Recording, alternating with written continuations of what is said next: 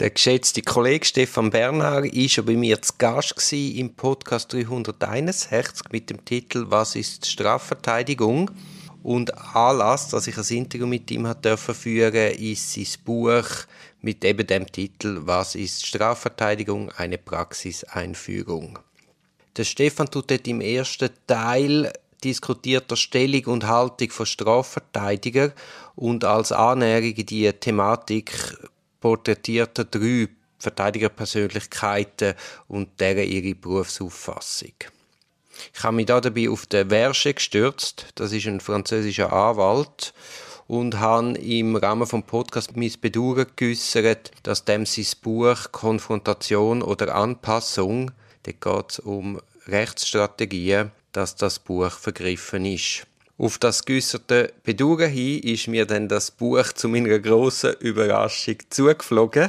Ich habe es jetzt mitgenommen in die Ferien und in einem Zug durchgelesen. Also ich habe am Morgen angefangen und am Abend bin ich fertig gewesen. Es ist dünne 80 Seiten und es ist ein Genuss, das zu lesen. Der Jacques Verge hat zuerst Literatur und fernöstliche Sprachen studiert, bevor er dann angefangen hat, Jus zu studieren. Ich betone das jetzt da vorab, weil man merkt es im Buch an, dass er eine grosse Ahnung von Literatur hat. Man muss vielleicht an dieser Stelle kurz erklären, wer der Jacques Verge ist. Also er ist ab 1955 als Anwalt in Paris zugelassen und er sagt, ich saß in meinem ersten Fall einem Kleinganoven gegenüber und sagte mir, das bin ja ich. Ich hätte in seiner Situation genau dasselbe getan. Da wusste ich, Anwalt ist meine Berufung. Er hat dann schon sehr früh, in seinem ersten Berufsjahr, hat er, er algerische Freiheitskämpfer von der Nationalen Befreiungsfront vertreten. Aus Sicht vom Besetzer Frankreich sind das Terroristen gewesen. Und in dem Zusammenhang hat er eine Défense de Rupture entwickelt, also eine Verteidigung durch Gegenangriff darunter ist zu verstehen, dass er sich nicht der Definitionsmacht von der Strafverfolgung anpasst, sondern den Spieß umdreht. Er macht den Strafjustiz den Prozess im Rahmen von diesen eigenen Verfahren. Das ist ihm auch umso leichter gefangen, als die Franzosen in Algerien ein Massaker von Setif angerichtet haben, und zwar ausgerechnet am 8.5.1945, nämlich am Anlass von der offiziellen Vier zum Ende vom Zweiten Weltkrieg.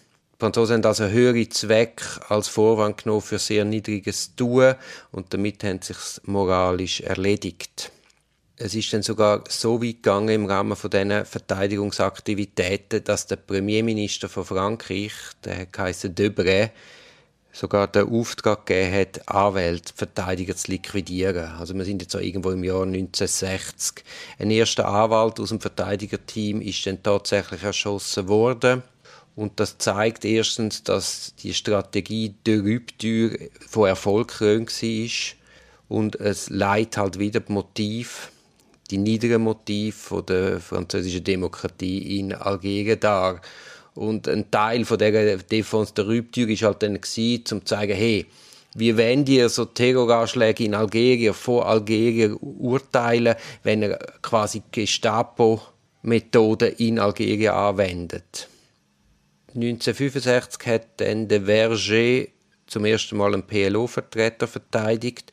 Und zwar dort ist der Konex, glaube gelaufen auf Wunsch und Vermittlung von der algerischen Regierung. Also wir sind jetzt auch schon in einem Zeitraum, wo dann Algerien unabhängig geworden ist. Dann 1970 bis 1978 ist der Verge spurlos verschwunden. Hat weder seinen Freunden noch seiner Frau gesagt, dass er sich jetzt da irgendwie verzieht. Man hat auch gemeint, er sei gestorben. Er ist dann zurückgekommen und das wird so beschrieben, er ist einfach wieder da gewesen, so wie wenn er vorher gerade kurz weg war, sei zum Milch holen. Und in der Folge hat er weitere spannende Mandate gehabt. Einer ist der Klaus Barbie, das war ein Gestapo-Chef mit schweren Verbrechen in Lyon. Da ist die Linie über PLO gelaufen, wahrscheinlich, weil PLO ist irgendwie von Altnazis, also das ist jetzt vermutungsweise, aber die Altnazis haben irgendwie PLO unterstützt und äh, dann ist, irgendwie, ist er irgendwie in das Mandat Klaus Barbie gekommen. Er hat dann auch in Frankreich diverse RAF-Leute vertreten. dann zahlreiche Potentate aus Afrika. Neuer Zeit hat er Saddam Hussein und den Milosevic vertreten. Das hat ihm dann den Titel Anwalt des Teufels eingetragen. Wenn man sich mit dem Verge befasst und seiner Biografie, dann ist es sehr spannend für mich jetzt zu erfahren, dass wir in den 80er Jahren einen islamischen Terrorismus hatten in Frankreich. Irgendwie hat man da ganz viel Déjà-vus. Ich, ich habe das dazu mal als noch Primarschüler nicht mehr aktiv in Erinnerung gehabt. Bei dem islamischen Terrorismus ist, so viel ich verstanden habe, vor allem auch darum gegangen, Leute, eigene Leute frei zu pressen. Man hat dann eigentlich einen Kuhhandel versucht und die Staaten haben sich da mitunter darauf eingeladen. Eine ganz bekannte Figur in diesem Zusammenhang ist der Ramirez Sanchez, bekannt als Carlos. Der hat 1975 schwer bewaffnet das OPEC-Hauptquartier in Wien besetzt und Leute entführt. Der Ramirez Sanchez ist dann später, als er in Frankreich vor Gericht gestanden ist, natürlich vom Verge vertreten worden. In dem Zusammenhang ist aus Schweizer Sicht auch sehr spannend, dass immer wieder ein Name von einem Schweizer Anwalt auftaucht. Der hat selber gemäß eigenen Aussagen den Ramirez Sanchez nie vertreten, aber Gabriel Kröcher Tiedemann und die soll äh, bei dem Anschlag von der Carlos-Gruppe an die OPEC-Konferenz in Wien beteiligt sie und später 1977 hat sie auf der Flucht zwei jurassische Zöllner abgeschossen. Der Schweizer Anwalt hat dann die Strategie der Rücktür in die Schweiz getragen. Das Zitat von ihm, mein Hauptinteresse als Verteidiger ist aufzudecken, dass der angebliche Rechtsstaat gar keiner ist. Der Schweizer Anwalt ist dann 1980 selber in U-Haft gesteckt worden, ist aber freigesprochen worden und er hat sich vertreten lassen vom Maître Verge himself.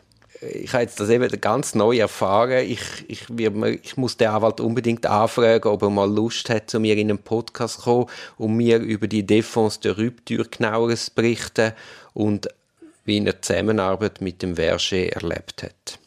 Um vielleicht der, der kurze Abriss von der Person Verge abzuschließen, noch ein Zitat von ihm, wie er seine Verteidigungstätigkeit versteht. Anders als die Ärzte haben wir Anwälte ein enormes Privileg. Wir können sagen, wir haben keine Lust, dich zu verteidigen. Wenn wir aber Ja sagen, dann verpflichtet das Vertrauen uns und wir müssen mit Zähnen und Klauen für die Verteidigung kämpfen. Wir müssen von allen Waffen Gebrauch machen, die das Gesetz uns zur Verfügung stellt. Aber es gibt eine Grenze, die man niemals überschreiten darf, denn in diesem Moment wird man angreifbar.